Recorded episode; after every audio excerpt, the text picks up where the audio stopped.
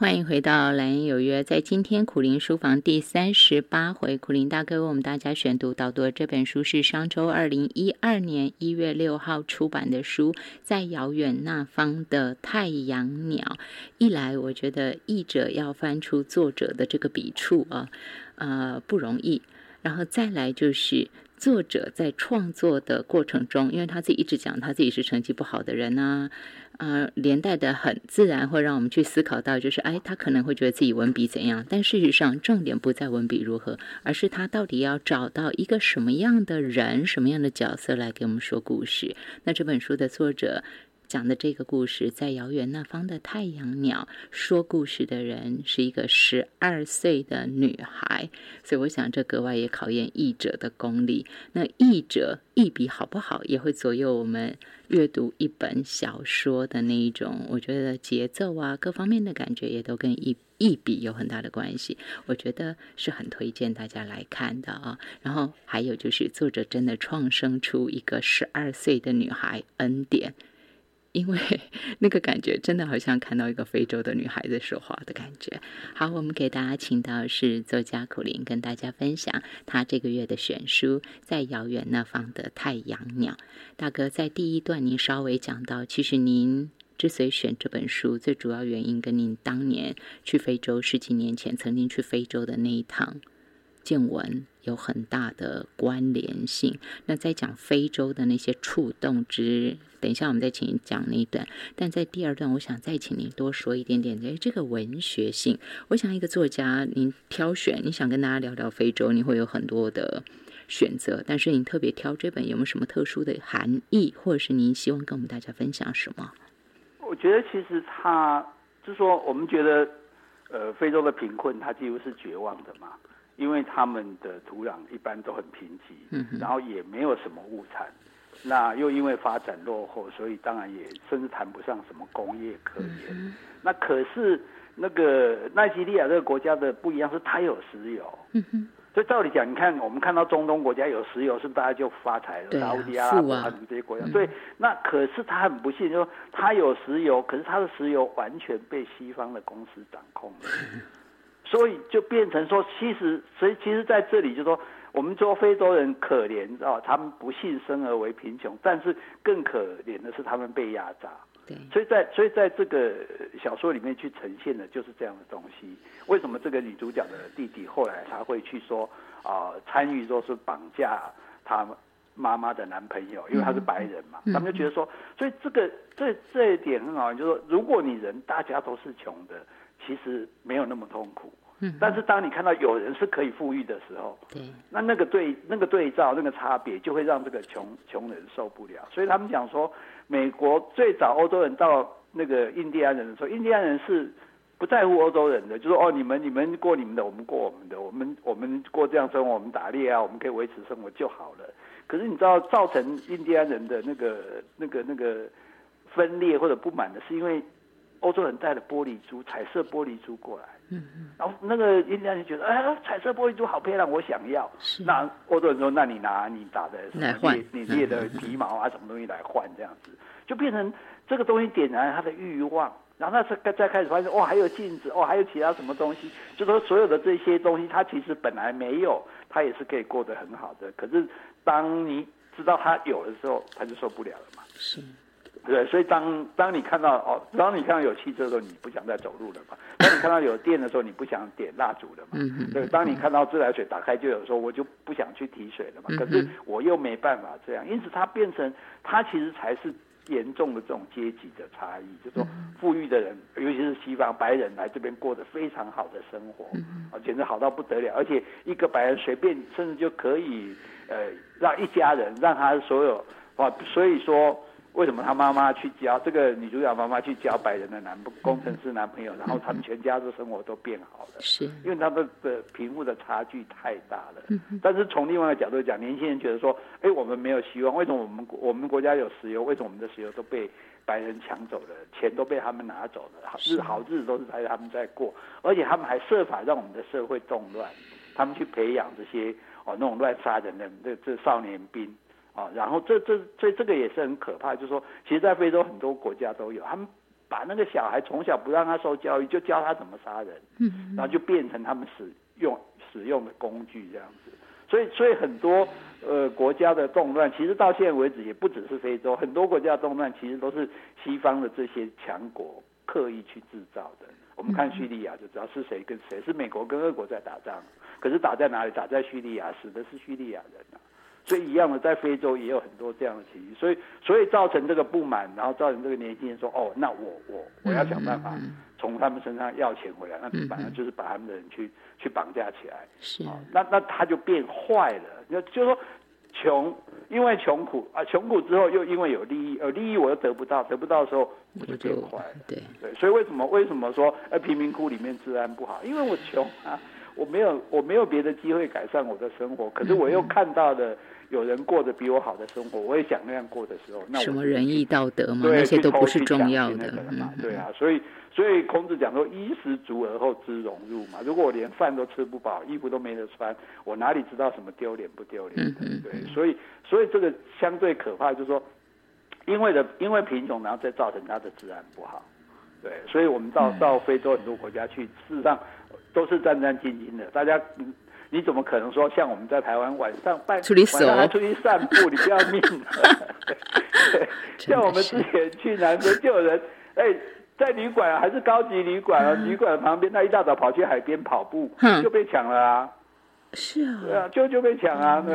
然后，然后更好笑是，他第二天还带着另外一个人说，带他去看他被抢的地方，就两个人都被又被 再抢一次。你们俩是白痴。可是我的意思是说。我们不是在讥笑他，而是说，而是说，你就知道，就你看那个环境，你可以想象当地人在旁，因为尤其我们在很多，即使是就是豪华的大饭店，你正面是豪华大饭店，车水马龙，你从侧面看出去，旁边就是贫民窟啊。对，所以那你想，贫民窟那些每天看着那些衣着光鲜亮丽的人，在里面吃多好的东西，然后过多舒适的生活，你想他会有什么心态？所以饥寒起盗心嘛。对，所以他就。随时想着来抢你、来偷你，所以你知道，在非洲很多我们住的饭店旁边是有警卫的，带枪的。啊，带枪的警卫不是为了怕狮子那个那个来豹来攻击你，是怕有人进来抢。应该是长枪，对不对？是啊，是吗？哈，因为我看到也都是长枪，我我我觉得那种感觉太奇怪，包括百货公司也有荷长枪。对啊，一定要啊！而且你，譬如说你开一家店啊，开，尤其你开个银楼啊，那你铁铁定要有人，是，你一定要有带枪的保镖啊，不然就就一定会被抢的啊。像我们其实有在，呃，南非，你像他种族隔离，我们觉得种族隔离是很不人道的，对不对？对。那后来种族隔离取消了嘛，那这个黑人也当政了嘛。可是你知道整个治安就坏到，就是说，因为当初在贫民窟的这些黑人，他也可以跑到。城市里面来的，跑到街道上来的，可他并没有谋生的能力啊，他就是来偷来抢啊，所以很多台商在那当时在，因为南非早期我们也很多台商过去，就在那几乎没有人没被抢过的，要讲我跟他们去聚会讲起来，我每家都被抢过，对，没有被没有被杀已经是万幸，所以所以就是所以这个社会就变得说哦，除了贫穷之外，然后他的治安就不好，然后甚至就就。彼此为了争夺这个可能西方人刻意安排的一些有限的资源，然后就让彼此对立、彼此分裂。因为你只要分裂，你只要互相打来打去，你就不会团结嘛。你就不会团结的时候，你的民心士气就不可能凝聚起来，说：“哎，哎，白人、西方人，你们把石油还给我们，你们不要掌控我们的资源，或者最起码你们得到利益要有多少分到我们的社会福利，分到我们的教育、我们的建设上。”没有啊，所以所以其实整个我觉得比较更可怕的一点是说，其实我们心里面觉得啊，他们很穷，过得很苦，我们心里面想帮忙，可是我们却，呃，我们去我们站的这一边，呃，资本主义或者或者所谓重新讲帝国主义的这一边，其实是让他们的生活更陷入绝境、陷入混乱的人。这个这个其实是让我很感慨的。掠夺者掠夺他们的资源。造成他们的困境，当然最重要是他们自己的那种斗争了。他们主要是他们内部势力的那个不能够整合。但是但是问题就是说，那他们彼此对立，武器是谁供应的？呃，当然是。对啊，也是希望供，所以就就很，所以这里就让你很很很气恼，你知道？所以就是就是觉得，所以这个这个也是，这是刚刚是讲是第一个震惊，这是第二个震惊，说哦，原来原来是原来故意不让他们过好日子的是什么人？那第三个震惊就是说，你刚刚讲到那个女主角，她是一个，她后来当跟着她婆婆当助产士，对，跟外婆跟外婆当助产士，那。可是这里相对的，就是说，还有一点就是他们因为没有是吗？对，没有受教育，然后思想的落后。你看他们对女性是完全不尊重的，就对，尤其他们那个是他们这个这个角色里面，他们主要都是穆斯林嘛。对，他们就对女，对，他对他们而言，女性就是男人的财产嘛。嗯嗯。所以你不可以被别人看到嘛。然后你都要听男人。所以你看，男人打老婆，老公打老婆，天经地义的啊，甚至。呃，打小老婆天经地义的，然后大老婆还可以打小老婆，也是天经地义的。打小孩那就更不用讲了哦。那所以就是女性的毫无地位到这个地步，那我觉得最可怕就是要在小女婴出生的时候把她阴蒂割掉。嗯，这个事情其实，在在国际社会上也也。也喧喧嚷嚷了很久，因为为什么要把这个东西割掉？结果它原因是因为阴蒂，既然说是因为阴蒂是女性的敏感部分，如果有阴蒂，她就会感觉到性爱的快乐，所以就她就会变成一个二淫荡的女生。对，所以这这太可恶了，就就好像说你把女生整个遮起来，不让她看到，说因为你的美貌会诱惑男人犯罪。嗯，哎，你们这些男人这么没用啊，随便看到就就就。你自己都不会克己复礼一下的，就所以我就觉得说，你把男人的的好色的的这种行为，却却去怪怪罪在女人身上，这就把女人管好，让男人不能怎么样，这样对啊对啊，你应该管的是这些男人，你那就好像说财不露白哦，所以你谁叫你有钱，所以我就抢你，啊谁叫你漂亮，我就我就强暴你，没有这个道理嘛？那甚至说你连女性说呃不可以让她体会到性的快乐。嗯，这这是这是什么样的思考？然后，而且，因为在因为这样子去把它割掉，因为经常就因为他们的医学又不好嘛，基本上其实是没有所谓的真真正的医院可言的。那所以经常在这个过程中，女女婴就因为受到感染就死掉了。就是刚出生那个时候就要处理，对对对，就像就像犹太人的割礼割小男孩的包皮一样，可是割包皮没有。伤害的机会比较小，而且也也也不是造成对他什么性欲啊或什么影响这样子。可是对女生来讲，我觉得就是把你，所以这不是很多也造成他们生产的这个困难。对，书上说会引容易引发发炎或者是并发症，而且有十个女孩就会有一个会因为这个死掉，所以其实是很严重的。对啊，可是就是说，那那这样的就是这种落后的，完全没有对人的。人权的这种思想，这个这个是更是一个更大的敌人，就是这就造成他，那你这样的社会，你说你要他如何如何进步呢？所有人的思想都是那么坚固的，那么保守的这样子，那所以所以这个女主角至少给我们看到一线希望，因为她跟着外婆去学帮人家这个这个生接生，就像我们讲讲的接生婆，那哦人家会给他一些。当然也没有钱啊，一送他一只鱼啦，送他一点一个玉玉米啊什么的。可是最起码他觉得说他他是对别人有益的、有帮助的人，哦，让在他的就是在他的身上，我们还可以感觉到一点点的光明，一点点的温暖。可是其他的部分都是黑暗的，都是很惨淡的。其实看这个小说。心情不会太好，因为我就一直想到我当年回来，呃，久久没有办法好好的入眠，真的那个感觉，你知道说我们真的很幸福，可是既然自己很幸福，就应该要睡得好啊，可是你又偏偏 又常常会想到那里的孩子的那种眼神，那种羡慕的目光，然后过度早熟的那种目光，就是他知道他要什么。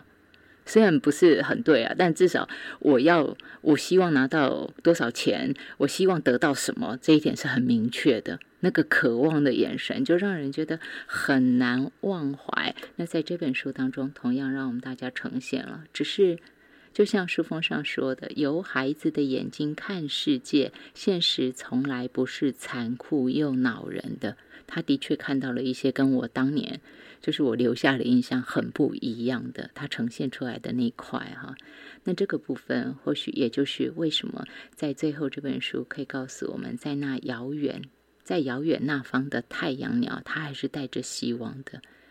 可是，大哥啊，我一直在想，这个所谓的希望，它能够出来，就像您前头第一段说的，受教育，我可以改变我的阶级，我可以改变我的生活。我的所有一切都可以因此而改变，至少这个机会。但是更多没有办法出国、没有办法离开这块土地的人呢？所以我觉得这个这个就是说，其实我们我们我们就看我们能做多少了。所以所以就像常常讲，就是说，常一句话讲的就是说，你不是要教他这个。不是送鱼给他吃，因为你永远吃不饱嘛。你要教他怎么样钓鱼，那也就是说教育。所以其实像比尔盖茨他们这些人，他们还有好莱坞的一些影星，他们其实投花费了很多钱在非洲，就是改善他们的教育。还有一个就是帮他们找井。让他们有干净的水可以喝，然后让他们有机会接受教育。那那所以，我我是觉得说，如果我们有这个管道，有这个机会去做这件事情，因为甚至包括你去认，像我我我我多的时候认好多小孩，就你认养一个小孩，然后 然后其实这个小孩你从来没有见过面，可能你只看过他一张照片啊，这个这个慈善单位给你照，可是呃，可能一年他会写一封信给你，就是感谢你。啊，你能够让他就是这一年有有办法去读书，当然包括维持他的生活。可是你知道那个钱是少到哎，可能两三百块钱而已。对我们来讲，可能回头可能喝一杯高级一点咖啡就喝掉了。可是可是却可以去呃让那里的一个小孩多一份他改善的生活的这种希望。所以我所以我是觉得说，我们有机会做还是要做这件事。当然会有人讲说。你做什么用呢？那么多人那么穷那么苦，你能救得了几个人？可是这个就让我想到一个故事，就是有一个人他在海滩上看到很多海星搁浅在海滩上，那搁浅的海星会死掉嘛？所以他就把那海星捡起来丢到海里，捡起来丢到海里。就有人跟他说：“那么多海星你怎么丢的捡得完？怎么丢得完呢？你何必做这种傻事？”他说：“可是我每捡一个海星起来，我就是救了一个生命啊！是，所以我不管我能做多少，我就是做我能做到的嘛。”对，所以，我我是觉得说，以我们的今天，大家如果生活上有一点余裕的话，那你有任何的管道，我们也不要说啊，我们刚刚有人讲说哦，我们干嘛帮助外国人？我们自己的穷人也很多。可是老实讲，我们的穷人的穷真的远远不如人家的那种穷。是，我们的穷还有社会福利，还有还有一些社福单社会的单位会去帮助他们，可是他们是完全没有的啊。那你说？此一人子也啊，那也是人的人人的小孩，也是人家的小孩啊。他也想过上好日子啊，他也想努力向上啊。那如果我们可以给他一个机会，甚至我们可能也不知道在世界的一个角落，但是如果在这个世界的一个遥远的角落里面，有人因为我们一点点小小的力量，而让他这一生都改变了，你不觉得这是一件很棒的事情吗？对啊，所以所以，我我是觉得说，我们一方面这这是一方面我们可以做的，就是说我们可以帮助让他们的生活变好，不管我们能帮多少啊。那如果能够去当志工的，那那些那些人，那当然是更了不起的。那另外就是我们自己也就更要，就说我们也常讲媳妇媳妇，其实我们嘴巴再讲一讲啊，因为我们我们没有感受到，因为。从小不予匮乏嘛，我们从小就是打开，这是应该有的东西了，生活的一部分啊。马桶，哎，你知道，呃，抽水马桶是一件多么奢侈的事情啊！世界上有多少人，你知道，像他们很多人没有，就是我在肯亚的时候就看，我们在肯亚，我们的一路不是坐这个吉普车要到到各个国家公园去玩嘛，然后就会有盖的很漂亮的。很干净的厕所，盖在路边，而且是免费的。路边，然后你就会停下来用嘛。可是呢，旁边就一大堆用搭的棚子在卖各种的工艺品，卖各种的手手工艺品，就是卖他们做的东西。因为他只有用这个厕所才有办法让你停下来。否则你无缘无故不会停。他们也没有所谓的休息站。嗯啊，可是这些厕所是他们这些人，我有问他们的小班，他说我们我我说你们的厕所做不做，你们家也有吗？他说我们哪里有厕所？我们怎么可能有钱去做厕所？我们我们要解决就到户野外去解决。这个厕所是为了你们这些观光客，对不对？然后他们为了要投资，因为他们要赚钱，所以他们要投资留住观光客，有可能停下脚步来的机会，才有可能跟他们买东西，所以必要的投资变成这样。对啊，所以所以就是说，那那也是他们改善生活的唯一的机会。所以像肯雅很有趣，就大家觉得说，哇，那非洲很落后，旅馆会不会很差？超豪华的，每个度假村都超豪华。因为会有会有消费得起的对，人来，而且因为西方人很早就去那边打猎了对对，白人很早就去那边打猎，所以应运而生呢，它就会有很多这样的的旅馆的设备。可是也因此有很多人可以到这边去工作，是那那也因此就改善了他们的生活。非而且他们其实真的蛮纯真的。我记得我曾经在肯雅住一个，他帐篷旅馆是所谓帐篷，其实里面还是有冷气什么。嗯那种我们反正我们我们这种文明人习惯有的东西都有好像对，最好是不要没有啊，嗯因为我们并不真的那么热爱大自然。对，那那有一个很好玩，有一个黑人他就就服务生嘛送就帮我拿行李到房间之后，我要给他小费，呃，他不收，我说你拿，他说呃你我我说你为什么不收？他说我想。对你有个要求，我想说什么要？他说你可以教我功夫嘛？因为他们认为黄守仁每个人都会功夫，他们都有看到杰克森、看成龙的电影。他说你会教我功夫吗？我说我不会功夫。他说不可能，你一定会功夫。上一次来住的一个东方人，他就教我了一个功夫这样子。叫他蹲马步，对，然后他就比给我看这样子，然后然后我就说我不会，他就就死也不肯走。他说你教我一下没有关系嘛，我不要一块钱，我也不要两块钱，你教我功夫就好。对啊，结果我后来就只好教他呼吸。你还教吐纳了，大哥这。就是气。我告诉我说这气，因为你要有气才能有气功，所以这是第一步。对，我们先学呼吸。然后他觉得也很开心，说：“哦，嗯，真的，我现在觉得，嗯，我身上好像充满了力量。我们今天线上给大家请到作家苦林，大家知道他曾经当过九年的国文老师，所以这个国学底蕴很深厚，可以跟外国人说气，聊气功的基础就在于气。我们今天线上给大家请到是作家苦林，跟我们大家分享这本书，上周在二零一二年一月六号出版，在遥远那方的太阳鸟。我们休息一下。